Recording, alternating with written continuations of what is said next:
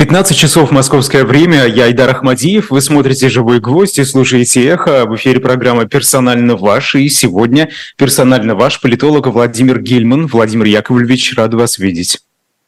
Добрый день всем. Мы в прямом эфире. Вопросы на Ютубе, если вы нас смотрите, там можно задавать, отправлять свои реплики тоже. А, останется время, обратим на них а, внимание. Но прежде чем перейдем к разговору, у нас э, небольшая короткая реклама книжного магазина shop.diletant.media. Вы знаете, э, сегодня книга «Топ-лот» э, очень даже, на самом деле, актуальный, потому что это книга Александра Гольца «Пережить холодную войну». Новая холодная война стала свершившимся фактом, пишет автор, шанс человечеству уцелеть дает контроль над вооружениями, однако последние несколько лет Соединенные Штаты и Россия последовательно и планомерно уничтожали созданную за э, полвека систему договоров и соглашений, которые хоть в какой-то степени обеспечивали безопасность планеты. Сейчас мир обречен вернуться к поиску новых форм контроля над вооружениями, необходимости поиска таких форм и посвящена эта книга э, Александр Гольц «Пережить холодную войну. shop.diletant.me» медиа. На мой взгляд, э, очень важная книга, которую необходимо прочитать э, сегодня. А, Владимир Яковлевич, вы знаете, создается впечатление, что мир постепенно сходит с ума. Это вот такой дилетантский взгляд, да, немного эмоциональный. Накануне, например, журналист Станислав Кучер в эфире «Живого гвоздя» сказал, что мы сейчас находимся примерно э, в том же состоянии, что мир в 1938-1939 году прошлого века. Согласны с этим? Ну, я думаю, что любые э, исторические параллели, которые э, очень э, популярны, они, конечно, не полные и э, явно не точные. Ну, а уж тем более параллели с периодом э, перед началом Второй мировой войны, э, когда э, многие политики прятали голову под крыло, стараясь всячески избежать или, по крайней мере, отстрочить начала Второй мировой войны, на самом деле сейчас мы видим нечто противоположное, когда агрессивная политика, э, которую проводят ну, так называемые ревизионистские э, государства, то есть те страны, которые хотят изменить прежний порядок, она наталкивается на довольно серьезное сопротивление. И э, мы э, видим это сопротивление э, в самых разных местах в Украине, прежде всего, но не только в Украине. Мы видим, что очень серьезно обострилась ситуация и на Ближнем Востоке, где произошли убийства и захваты заложников. Мы видим очень серьезное обострение ситуации э, на Южном Кавказе, э, где, э, по сути, произошла такая самоликвидация Нагорно-Карабахской республики, и огромное количество тех, кто в этой республике жил, вынуждены были, по сути, бежать со своих прежних мест. То есть то, что происходит сейчас, очень мало напоминает ту обстановку, которая сложилась перед началом Второй мировой войны, когда э, было э, очень агрессивное немецкое государство, где правили нацисты, а все вставали перед ними на задние лапки и готовы были умиротворять агрессора любой ценой. Сейчас происходит нечто совершенно другое. Но ну, сформировались ли четко коалиции, на ваш взгляд, вот уже сегодня? Потому что противоречивые отношения между странами, эм, э, да, если посмотреть на разные конфликты, вот, которые вы э, назвали, мы не будем углубляться в частности, но э, там вот как-то коалиция как будто бы не проглядывается. Можно, конечно, объединить эти страны, как вы назвали, иллюзионистские, да, в одну группу, но вот эм, есть ли между ними действительно четкая коалиция, на ваш взгляд? Э, нет, конечно, потому что в разных э, конфликтах э, те или иные государства занимают совершенно разные позиции, и, конечно, по каким-то вопросам для них очень важно, что происходит в одних конфликтах, но не так важно, что происходит в других. Плюс есть государства, которые формально не выступают ни на чьей стороне, а пытаются занять позицию над схваткой и получить глобальный юг вы имеете в виду выгоды. Ну, прежде всего, это относится к Китаю, но не только к Китаю, это и другие государства. То есть сейчас картина мира, она намного э, сложнее, чем э, та, которая была э, накануне Второй мировой войны. И да, действительно, это создает очень большие проблемы в урегулировании конфликтов, хотя, с другой стороны, также открывает и какие-то возможности при наличии, ну, что ли, доброй воли эти конфликты урегулировать. А можно ли сказать, что сегодня Китай действительно занимает нейтральную позицию? Потому что мы видим, вот Владимир Путин э, сегодня в Пекине на форуме «Один пояс, один путь» название вполне себе говорящее. Собственно, вот э, в данном случае Китай, по-моему, на стороне России. И, или это все иллюзия, опять же? Китаю объективно выгодно, э, чтобы э, стороны, участвующие в тех или иных конфликтах, э, как можно дольше вели борьбу на истощение. Тогда Китай извлечет по максимуму выгоды. Э, и, собственно, мы это э, сейчас видим э, на примере российско-китайских отношений, когда Россия фактически вынуждена соглашаться на те условия энергетических контрактов, которые предлагает Китай, поскольку там, Россия потеряла европейский рынок газа, например, то есть доля российского импорта в газовом балансе э, Евросоюза резко упала э, за последний год. Э, Китай объективно от этого выигрывает, и России нужно сбывать свой газ, нужно его продавать. Ну и очевидно, что цены на российский газ, которые выдвигает Китай, они, скорее всего, Китай устраивает, но Россия от этого не выигрывает. И да, это такая объективная позиция ну, того, что называют третий радующийся. Когда есть э, в конфликте две стороны, то э, третьей стороне очень выгодно, чтобы конфликт продолжался очень долго, ну, не выходя за какие-то известные рамки. И, в общем, прогнозы того, что Китай будет бенефициарием этих конфликтов, они, в общем, имеют под собой основания. Э, не будучи э, специалистом по Китаю, я не берусь э, судить, насколько эти выгоды помогут этой стране, у нее свои проблемы, но то, что от конфликтов их участники теряют, это безусловный факт. Эти нам подсказывают, что коалиция может сформироваться, считает наш э, зритель, э, на основе антиамериканских настроений. Потому что, ну вот даже если взять Китай, да, конфликт вокруг Тайваня, там э, США это практически, ну можно сказать, прямой участник этого конфликта, поставляет оружие Тайваню и грозит защитить его в случае китайской агрессии. Вот если... Не-не-не, вот основе... э, мысль о том, что все объединятся против Соединенных Штатов Америки, э, это такая, в общем, э, ну, э, как бы неправильная э, постановка вопроса.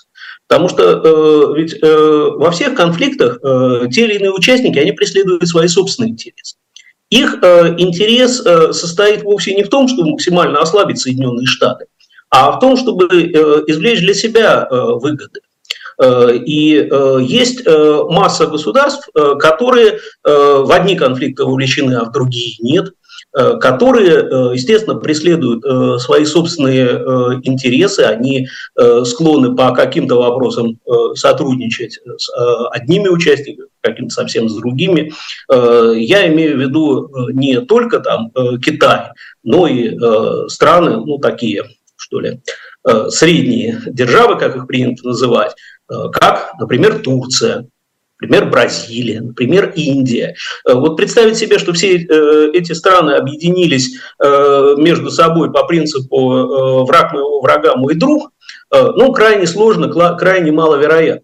Поэтому э, такие э, коалиции, да, они исторически иногда складываются, но э, ничего э, подобного э, сегодня нет и э, не будет.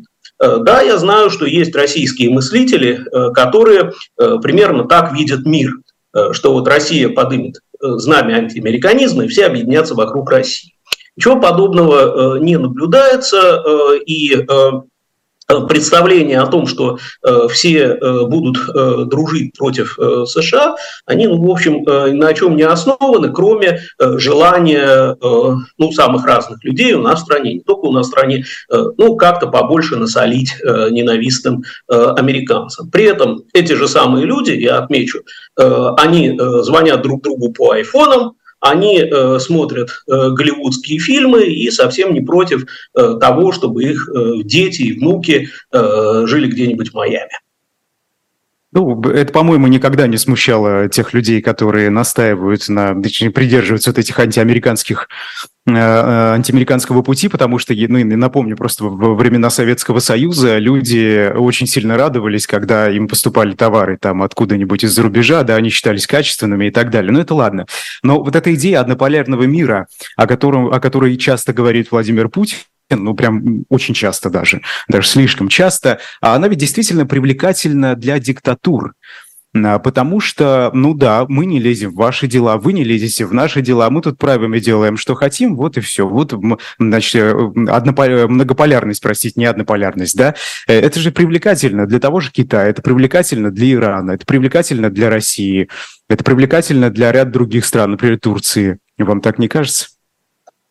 Э, ну, давайте скажем так. Э, вообще все дебаты о многополярности – это такое бла-бла-бла. Да, э, это очень красивая обертка, но вообще-то самая устойчивая политическая система мировая – это двуполярная.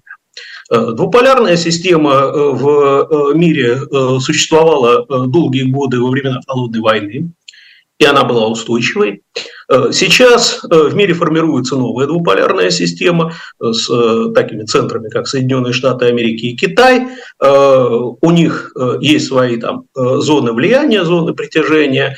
Ну вот в этом свете да, претензии России на то, чтобы выступать каким-то ну, таким самостоятельным игроком, они, в общем, не оправданы. Я думаю, что э, процесс э, превращения э, России ну, в такого младшего сателлита Китая, он, в общем, идет семимильными шагами, и никаких альтернатив, по крайней мере, при нынешнем развитии событий в России здесь не просматривается. Российским властям, по всей видимости, ну, такой э, вариант не кажется чем-то э, негативным, и э, оно, если судить по текущему визиту Путина в Китай, вполне с таким развитием событий согласно. Э, Владислав Сурков э, в сентябре опубликовал статью о глобальном триумвирате России, США и Европы. Я почему вспомнил, да? Э, полиция по доносу начала проверку этой статьи. Это не важно. Вот он там что пишет. Давайте я процитирую просто кусочек небольшой. «Будет Великий Север, Россия, США и Европа, образующие общее социокультурное пространство. Триединый северный геополитический кластер. Предчувствие севера уже обозначилось в активизации использования термина «глобальный юг», а юга ведь без севера не бывает. Наша победа изменит и нас, и так называемый Запад, явится новым шагом, а, явится новым шагом к интеграции Великого Севера, где наша страна будет выступать как солидер глобального триумвирата. Боже мой. Скажите, пожалуйста, а кто такой Сурков и вообще почему его надо цитировать? Э, ну, каждый человек, э, сыгравший достаточно видную, так скажем, роль э, в создании вот той самой, если ее так можно назвать, идеологии сегодняшнего российского режима. Ну, или хотя бы был предтечей Ну, вообще-то это отставной режима. чиновник, да. Он сегодня никто, и звать его никак. Соответственно, ну, разные интеллектуальные рассуждения, которые ну, публикуются от его имени, Э, ну, это не более чем э, публикация там у какого-то блогера. Да, вот, э, очень многие люди пишут там посты в разных социальных сетях. Ну, мы же не обсуждаем их всерьез. Соответственно, ну, как бы, да, кто-то изложил свои хотелки, да, свой взгляд на мир. Ну, окей. Я думаю, что к той э, реальной ситуации, в которой находится Россия, э, ну, это имеет очень такое косвенное э, отношение.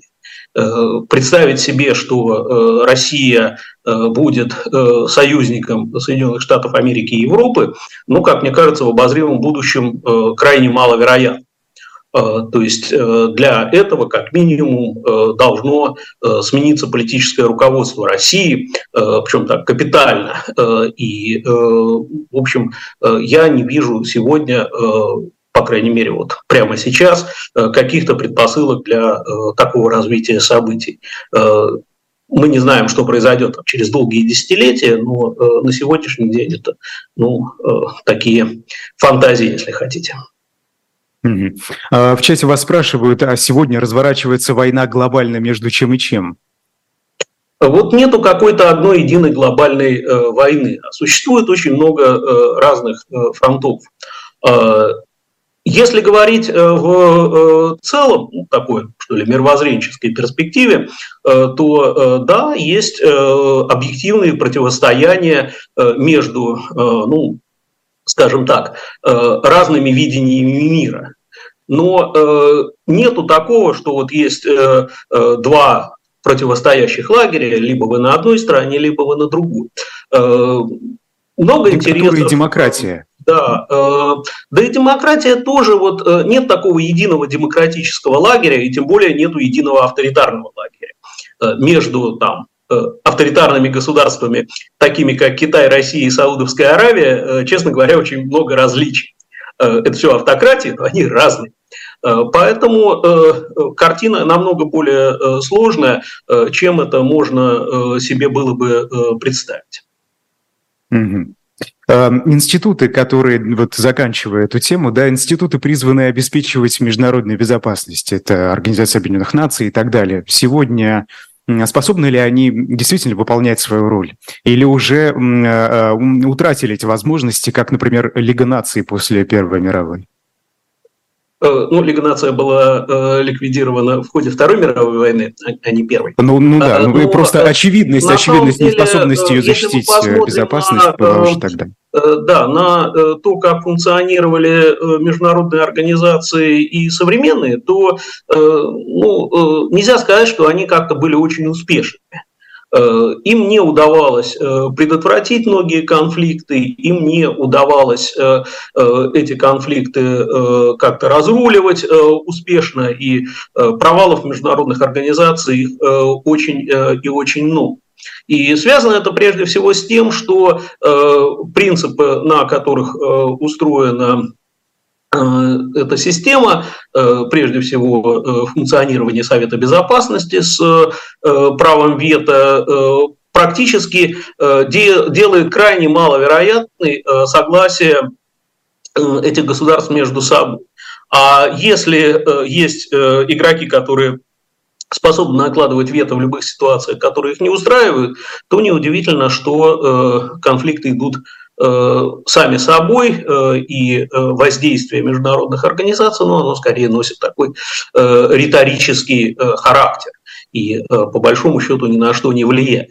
И, То есть это изначально было ошибочное решение вот эту систему организовать с правом вето у некоторых членов? Ну, Организация Объединенных Наций строилась после Второй мировой войны. Да? Понятно, что э, тогда э, был принцип согласия э, держав-победителей. Но он уже э, практически сразу же э, после э, начала холодной войны дал очевидный сбой, а каких-то иных механизмов предложить не удалось. И да, так это продолжается на протяжении долгих десятилетий, и каких-то перспектив здесь не просматривается.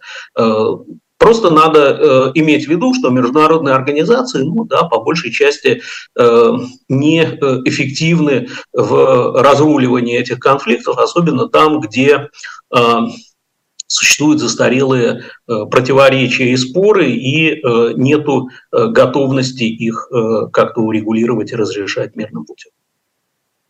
Да, вспомним э, только действия Азербайджана, который начал э, так называемую антитеррористическую операцию в Нагорном Карабахе в день, э, собственно, заседания да, Совета Безопасности ООН.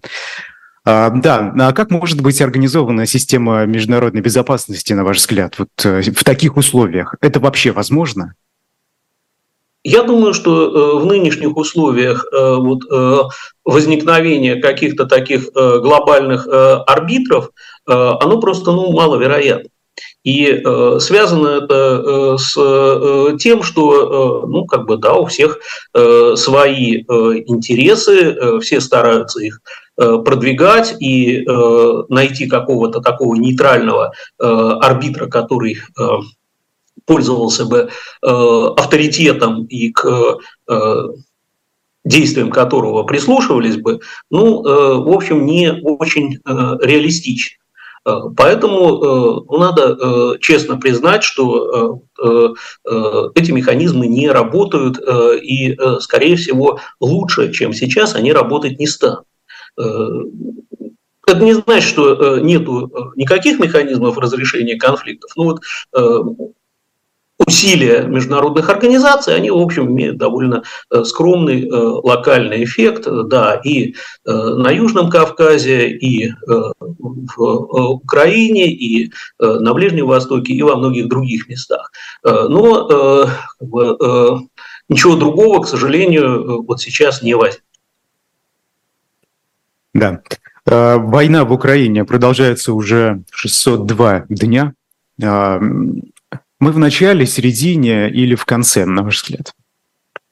Ну, на самом деле, да, вот 600 дней был такой печальный э, юбилей э, отмечен, и, э, откровенно говоря, э, велика вероятность того, что э, все будет продолжаться э, не то чтобы 600 дней, а может быть 6 раз по 600, а может быть даже 6 тысяч. Э, потому что, э, ну, когда э, 24 февраля прошлого года э, Владимир Путин объявил э, начало специальной военной операции, там были э, декларированы цели демилитаризации и денацификации Украины, ну, так как это понималось российскими властями. Эти цели, очевидно, не достигнуты на сегодня. Скорее, даже наоборот. Россия гораздо дальше от достижения этих целей сейчас, чем 24 февраля прошлого года. И я думаю, что все будет продолжаться, может быть, не в таком формате, как сейчас, в каком-то другом, э, до тех пор, пока э, Владимир Путин находится у власти. И это может длиться очень и очень долго. Э, потому что, с одной стороны, даже несмотря на очень ну, такое серьезное, скрытое недовольство, которое то здесь, то там проявляется, ну, вот совсем недавно губернатор Ханты-Мансийского автономного округа э, высказалась публично на тему того, что ну, вообще не мы все это начинали, и нам это совсем не нужно. Я думаю, что она права, она говорила искренне. Э, но, тем не менее, это недовольство, оно не воплощается в какие-то э, конкретные действия, и я думаю, что и не воплотится, потому что риски подвергнуться преследованиям, репрессиям, они довольно велики.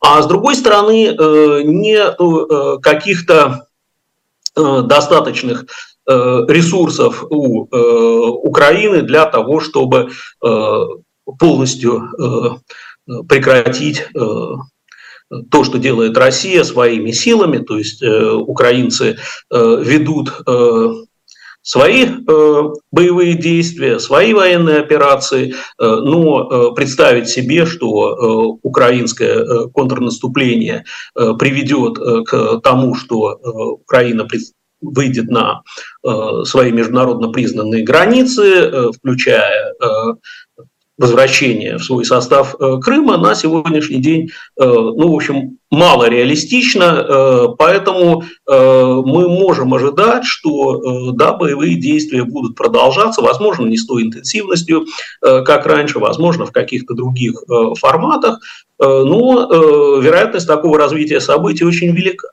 Более того, чем дальше э, э, все боевые действия продолжаются, э, тем больше появляется тех, кто заинтересован э, в продолжении э, боевых действий.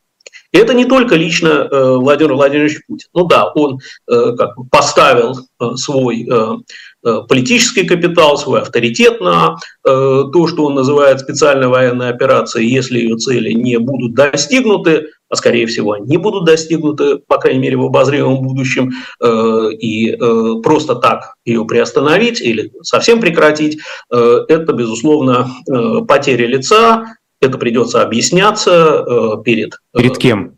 Э, перед российскими э, элитами, да, которые вообще-то э, поверили Путину присягнули на лояльность ему, никто же не выступил против публично.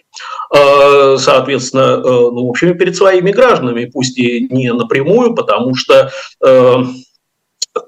страна понесла большие людские потери, много тех, кто погиб, много тех, кто ранен, и ну, как бы ради чего это делать, если цели не будут достигнуты. Но я бы сказал, что помимо Путина э, есть э, те, кто от э, продолжения специальной военной операции выигрывает. Это прежде всего силовые структуры, силовой аппарат и, конечно, военно-промышленный комплекс.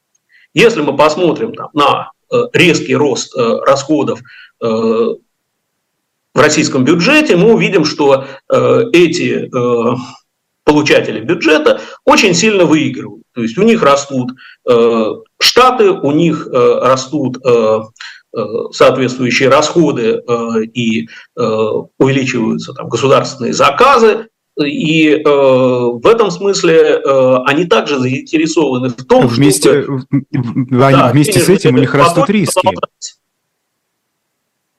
То есть э, на самом деле это очень влиятельные заинтересованные группы. Э, и здесь можно как раз э, провести э, параллель с временами холодной войны.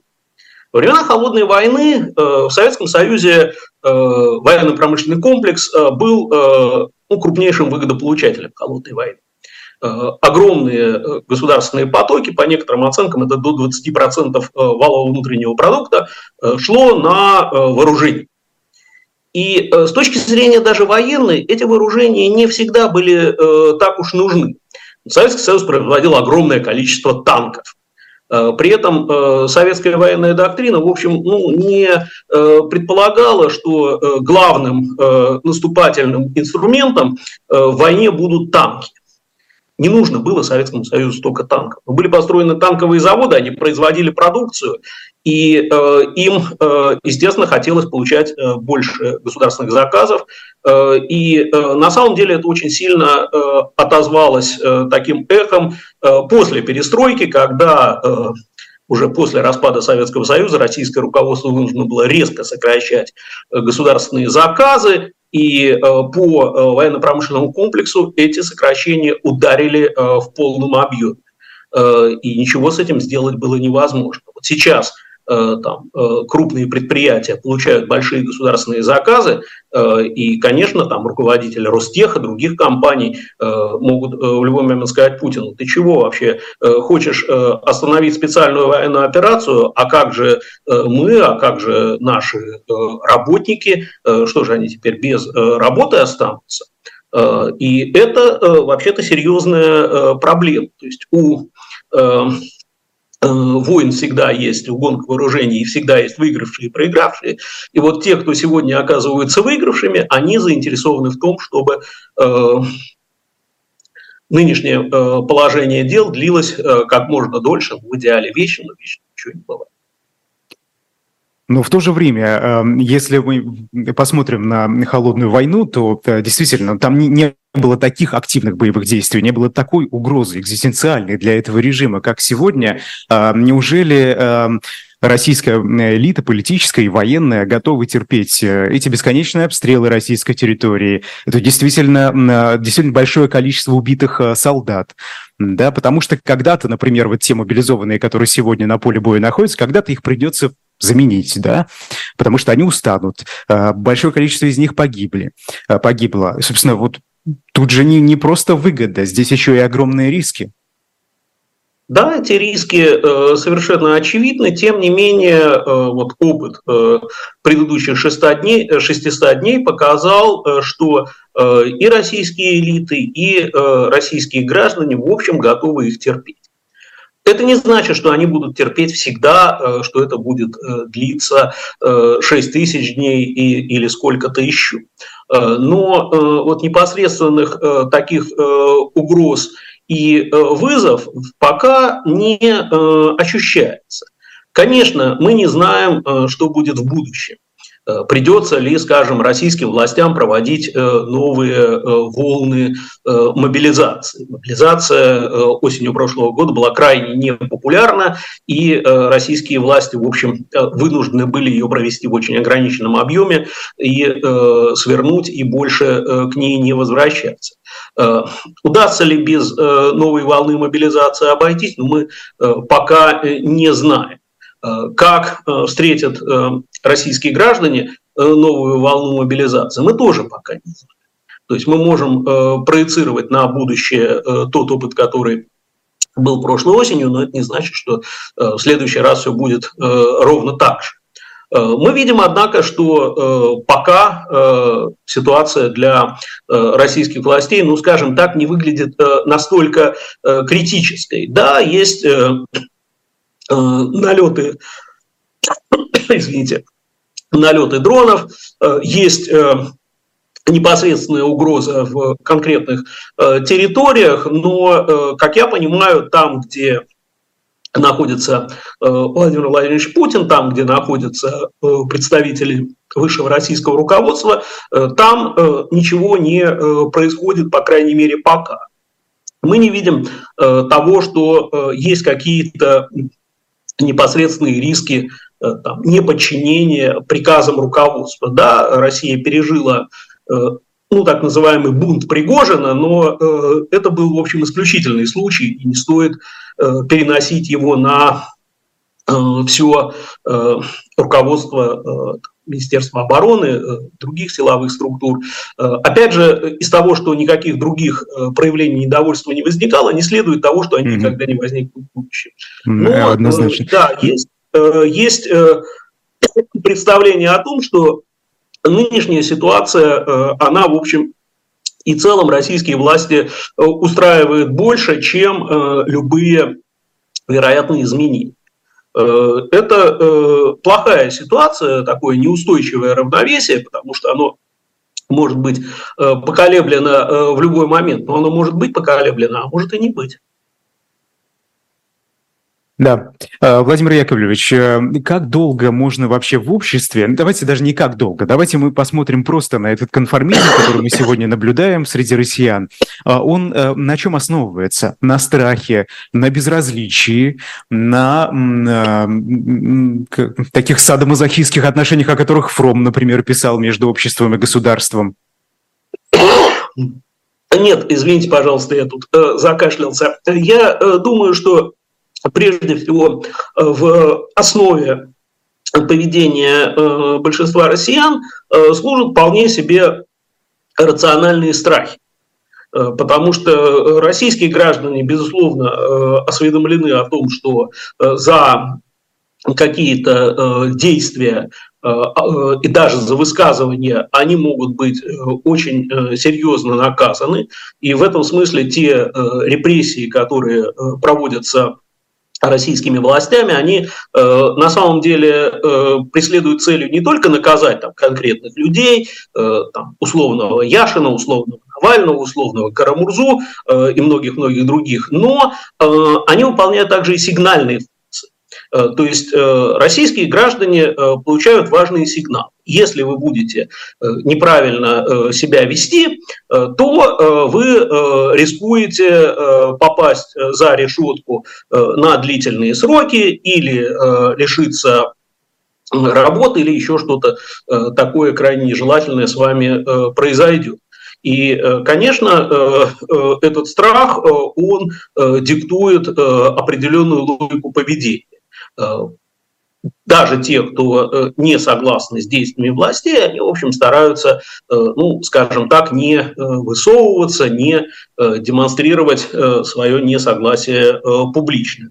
И с этой точки зрения репрессивная политика российских властей, она, в общем, достигает своих целей. А, ну, может быть, вы, вы знаете, просто я общаюсь, так скажем, с людьми а, аполитичными, как они себя классифицируют в России, они, я больше вижу именно безразличие, понимаете? Не вот этого недовольства, которое они подавляют, а просто безразличие, потому что война и боевые действия в Украине для них это абсолютно Э, что-то такое экранное, что-то совершенно не близкое, да, тем более, если речь идет о жителях отдаленных от э, госграницы с Украиной регионов. А, может быть, э, путинскому режиму все же удалось какую-то идеологию сформулировать, основные тезисы, ну вот как-то эм, поддерживать вот это отношение людей к тому, что делает верховная власть, эм, рационализировать их действия, которые э, часто, э, ну, как-то логике даже не поддаются? Э, вы знаете, то, что граждане безразличны к тому, что происходит в мире политики, это, в общем, неудивительно. Я скажу, что это даже не специфика России. Большинству людей в самых разных странах вообще политика тоже не очень интересна. Им интересно э, что-то совсем другое. Да? Э, людей, интересующихся футболом, в мире намного больше, чем людей, интересующихся политикой, честное слово. Э, если же мы посмотрим на прошлое нашей страны, ну, скорее всего, примерно такое же отношение можно было наблюдать, скажем, во времена афганской войны. Вот э, шла война тоже э, за э, пределами Советского Союза, там служили призывники, дети, друзья, родственники тех, кто проявлял свое безразличие, но это было вот не про них. Даже тогда, когда... Ну, что такое Афганистан? Где вообще Афганистан? Вот э, честное слово, я уверен, что если подойти к прохожему на улице и сказать, ткни на карту, покажи, где Афганистан, мало кто это сделает. Украина э, другая Более того, я скажу, что многие не знают, где Украина на карте находится. Э, то есть я к тому говорю, что для большинства людей вот политика это что-то такое чуждое и далекое до тех пор, пока это не затрагивает э, их э, самих. Но даже э, когда это э, их непосредственно затрагивает, э, ну, например, да, у кого-то э, там э, погибли э, э, члены их семей э, в ходе боевых действий. Ну, государство, в общем, нашло способ выплачивать довольно весомые компенсации, которые, ну, скажем так, перевешивают в глазах очень многих людей потери Э, их э, близких. Отмечу, кстати, что э, это гораздо более весомые компенсации, чем те, которые получали родственники погибших в афганскую войну. То есть здесь российские власти как раз ну, что ли, учатся да, на опыте прошлого. Поэтому вот ожидать каких-то таких массовых выступлений, в общем, не приходится. Э, это не потому, что люди какие-то э, э, там идеологизированы.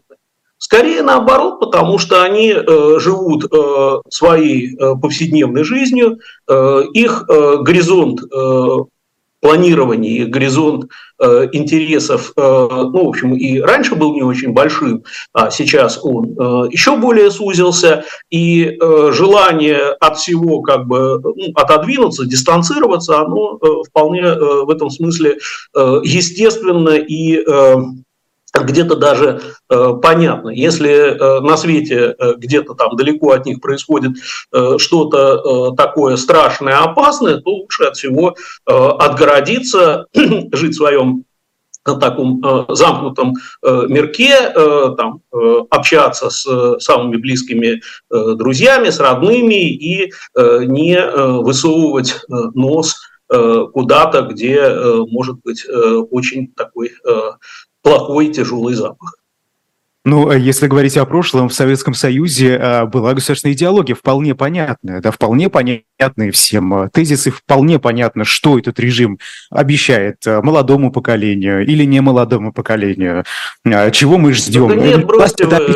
Ну, вообще-то эта идеология была такая лабуда, в которую сами идеологи не верят. Хоть и лабуда, но сегодня, собственно... Не-не-не, вот, нет. честное слово, вы как-то очень, вот, что ли, большое внимание уделяете э, там, э, роли советской идеологии. Она была большой во времена до Второй мировой войны и, пожалуй, до окончания периода Хрущевской ути.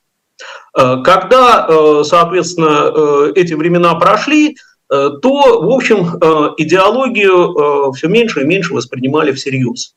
И ну, вот к тому моменту, как Соответственно, в Советском Союзе началась перестройка. В общем, э, советская идеология настолько э, как бы себя э, исчерпала, что ни о каких, ну, что ли, возможностях ее преобразовать и реформировать уже речи не шло. Это все оставалось прошлым. И можно просто ну, перечитать документы эпохи, там, дневники э, Черняева, э, бывшего сотрудника международного отдела ЦК КПСС и позднее советника Горбачева по международным вопросам, э, дневники очень многих людей, которые занимали видные посты в советском истеблишменте, не мемуары, то есть не то, что было постфактум написано, а то, что они записывали каждый день там, в 60-е, 70-е, 80-е годы, вы увидите, что ну, как бы советская идеология, э, в общем, настолько деградировала, что э, она э, ну, никакой принципиальной роли не играла и скорее была просто таким прикрытием, обоснованием статус-кво. В этом смысле, ну, как бы преувеличивать да, то, давайте иначе сформулирую. Не стоит, да. Да, я, я иначе сформулирую. Власть была понятной. Сегодня власть непонятна, на мой взгляд. Что а, она вытворит завтра? Подождите, это, это вам непонятно. Э, на самом деле, ну, э, логика понятная, э, там, как бы править, обогащаться и стремиться к господству над миром, чем, чем больше, тем лучше, чем дольше, тем лучше. К этому, по сути, все сводится. Это очень понятно. Вот, Этого ничего непонятного тут нет. Этого достаточно. Ну, вот, вот даже вы не сформулировали на самом деле ну, даже контрольные точки. Неужели людям э, не, не нужно понимать вот хотя бы, а к чему мы стремимся? Вот вы говорили о целях э, так называемой СВО в Украине, да, денацификация, демилитаризация. Из чего более-менее понятно демилитаризация. А, а все, что остальное, власти не объясняли, что там дальше за этими трудно выговариваемыми словами идет. И люди а, сейчас даже забыли, не, что, э, вот что там было. Все да, как раз очень понятно. Э, значит, э, это означает э, свержение нынешнего прозападного руководства Украины и установление там пророссийского руководства. Это как раз очень понятно и ну, просто там используют какие-то такие очень, что ли, сложные слова. Но за ними как раз вполне ясные устремления стоят. То есть не надо усложнять ну, как бы мир больше, чем он есть. Э, по сути, э, российские власти э, хотят и всячески стремятся к тому, чтобы в Украине был не, условно говоря, прозападный, а пророссийский политический режим. Ну вот этой цели добиться не удалось, и, скорее всего, не удастся в какой-то перспективе не то, что ближайших там, месяцев или лет, а даже, наверное, десятилетий, э, ну, соответственно, да, вот э, случился, случился облом.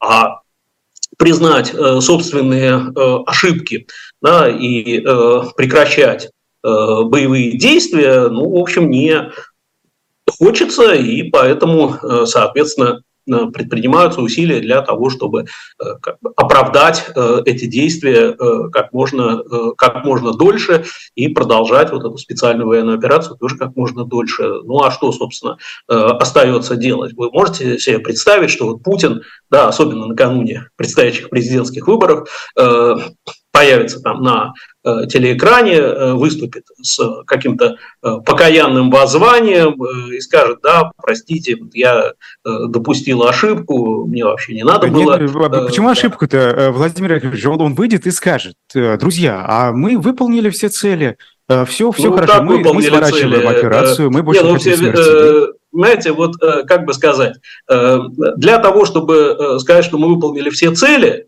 нужно, э, ну, соответственно, продемонстрировать, что эти цели выполнены. В общем, все знают, что они не выполнены.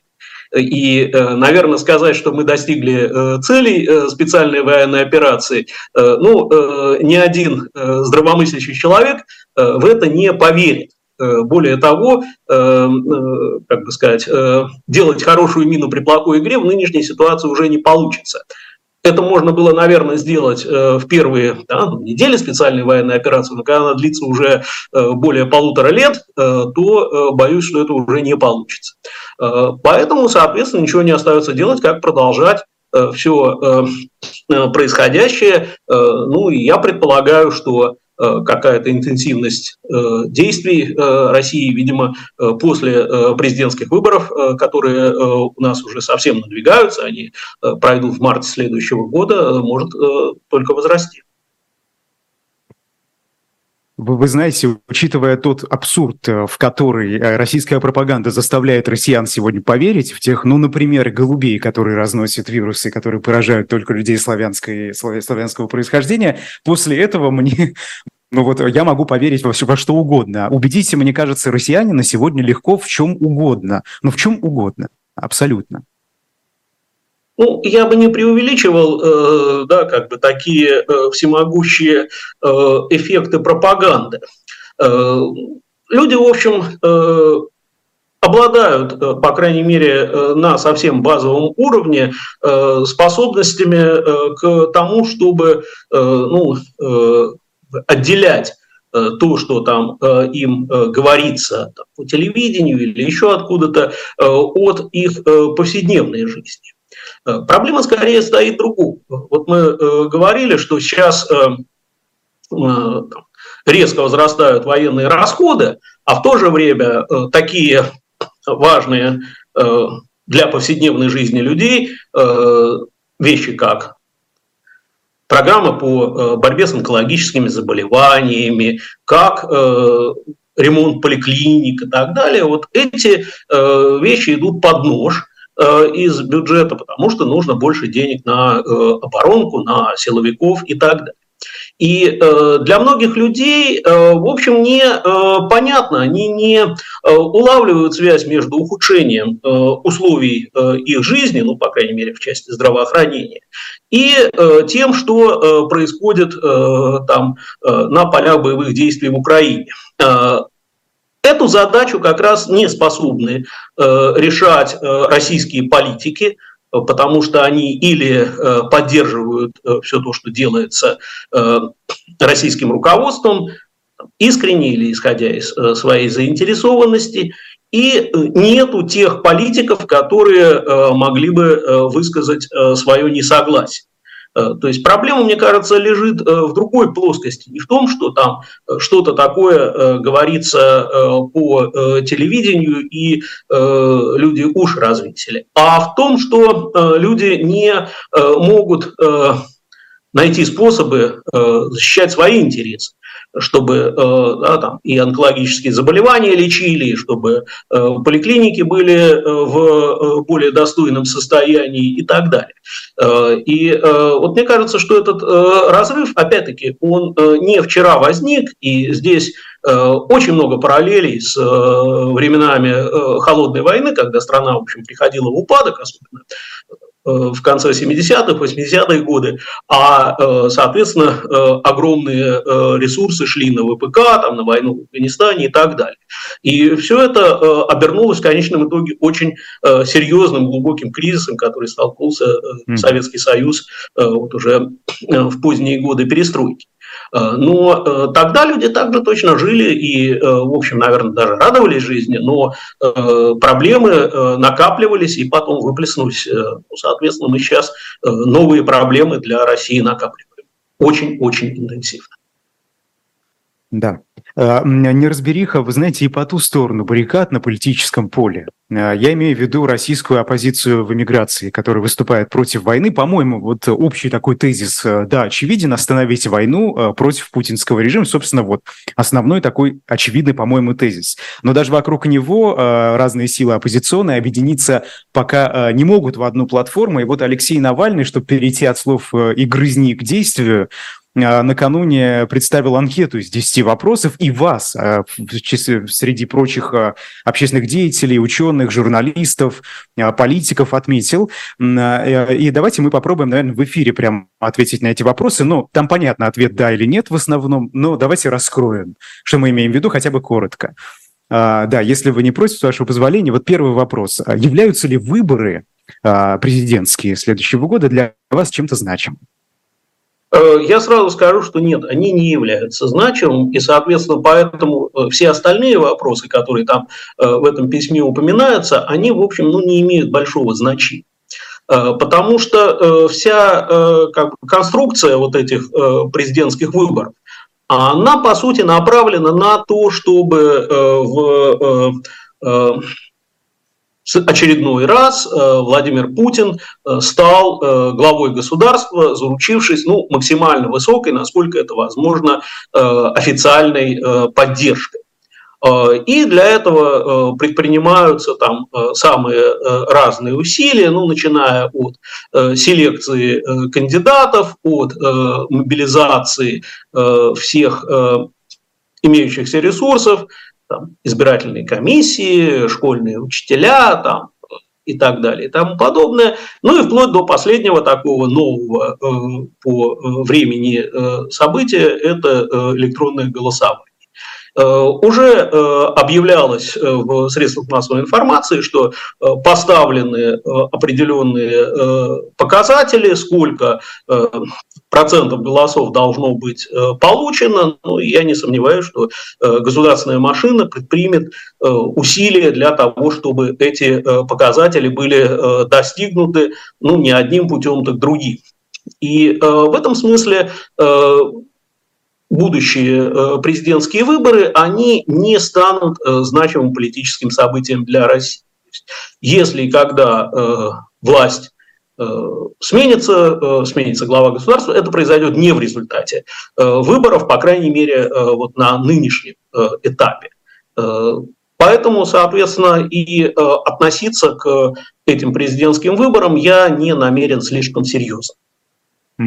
Но если ставить целью, э, собственно, этих э, участия в этих президентских выборах оппозиции, да, и э, ее сторонников не смена власти, понятно, что это в наших условиях, но просто, по-моему, смешно даже говорить о том, что есть какие-то другие варианты, кроме как победит то, тот, кто, кто, кто, кто должен, да, так скажем. А если ставить целью консолидацию общества, протестных настроений в обществе внутри России, объединение вот этих людей на основе негативного отношения к путинскому режиму?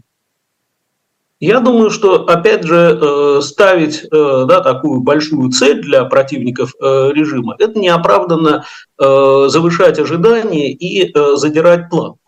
То есть, да, в российском обществе есть много довольно серьезных количества граждан, которые недовольны властями. Однако э, те, кто недоволен властями, это не какой-то единый лагерь. Э, недовольство э, среди них может выражаться в самых разных аспектах, и те, кто, условно говоря, выступают за немедленное прекращение боевых действий в Украине, и те, кто ратуют за то, чтобы эти действия, наоборот, проводить гораздо более жестоко, более интенсивно, они по-разному недовольны э, Владимиром Путиным, и вряд ли э, их удастся консолидировать между собой. Это, э, в общем, нереалистичная задача. Поэтому ну, как бы, ставить такую цель российские оппозиционеры могут, но, как мне кажется, если такая цель будет поставлена, она, скорее всего, не будет достигнута. Мне кажется, что ну, более таким честным взглядом э, на ситуацию, было бы признание того, что ну, э, а, как бы, президентские выборы э, – это не наша война. Ничего с этим сделать невозможно. Это может быть очень э, обидно и неприятно для кого-то звучит, но э, вот э, реальность такова, какова она есть. Есть э, выборы э, э региональные, муниципальные, на которых э, иногда э, такое Э, активное действие э, приводит к результату. И, и собственно, пример, э, да, пример выдвижения ряда кандидатов на выборах мэров городов, на выборах местных депутатов говорит о том, что иногда они приносят результат. Но вот в отношении президентских выборов я думаю, что ничего хоть отдаленно напоминающего то, о чем мечтают там, представители оппозиции российской, не произойдет. И в этом смысле вот весь Э, там, э, стиль письма э, Навального, он э, исходит из э, ну, вот каких-то таких э, допущений, которые, как мне кажется, ему самому, э, в общем, тоже кажутся нереалистичными. А, вот, э, э, а если вдруг э, удастся зарегистрировать какого-то э, там хорошего с точки зрения оппозиции кандидата? Ну, скорее всего, нет. Э, я думаю, что э, набор кандидатов будет таким, э, чтобы э, ну, за этих людей никто особенно не хотел бы э, голосовать, ну, кроме, может быть, какого-то узкого круга их фанов. Ну, вот, условно говоря, на прошлых выборах там участвовала Ксения Собчак. Есть люди, которые являются фанами Собчак, они, наверное, за нее проголосовали. Но, тем не менее, вот ни на что особенно участие Собчак в президентских выборах не повлияло. Ну, ну и ситуация э, была другая. Не было войны. Здесь идет речь об объединении. А, тех, а в чем, собственно, вот принципиальная разница? Э, ну и, и, и, и сейчас, да, каких-то кандидатов, наверное, зарегистрируют, в том числе и тех, кто там, скажут, что ну, они за мир. Ну и как бы никаких особенных изменений в этом плане ждать не стоит. А вы, вы, вы в таком случае проголосуете за этого кандидата? Ну, если будет подходящий. А подходящий это кто?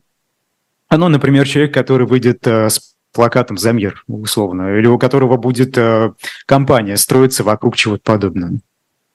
Э, ну, предположим, что да, я за э, такого э, кандидата. Явлинский, ну, например, Явлинский. Да, там, э, такую кандидатку э, э, проголосую. Но э, я очень сильно сомневаюсь, э, что, э, во-первых, такого кандидата э, зарегистрируют, а во-вторых, что э, такой э, кандидат э, сможет собрать сколь-нибудь значимое э, количество голосов. Более того, участие вот таких альтернативных э, кандидатов технических, оно, в общем, на самом деле призвано поднять явку избирателей, потому что, ну, конечно, есть электронное голосование, там любую явку можно одним нажатием кнопки осуществить, но все-таки для властей очень хотелось бы, чтобы там была какая-то реальная явка, были реальные люди, которые участвовали в выборах, а не только то, что система электронного голосования э, предъявит в качестве результата. И да, участие разных э, технических кандидатов, в том числе и с э,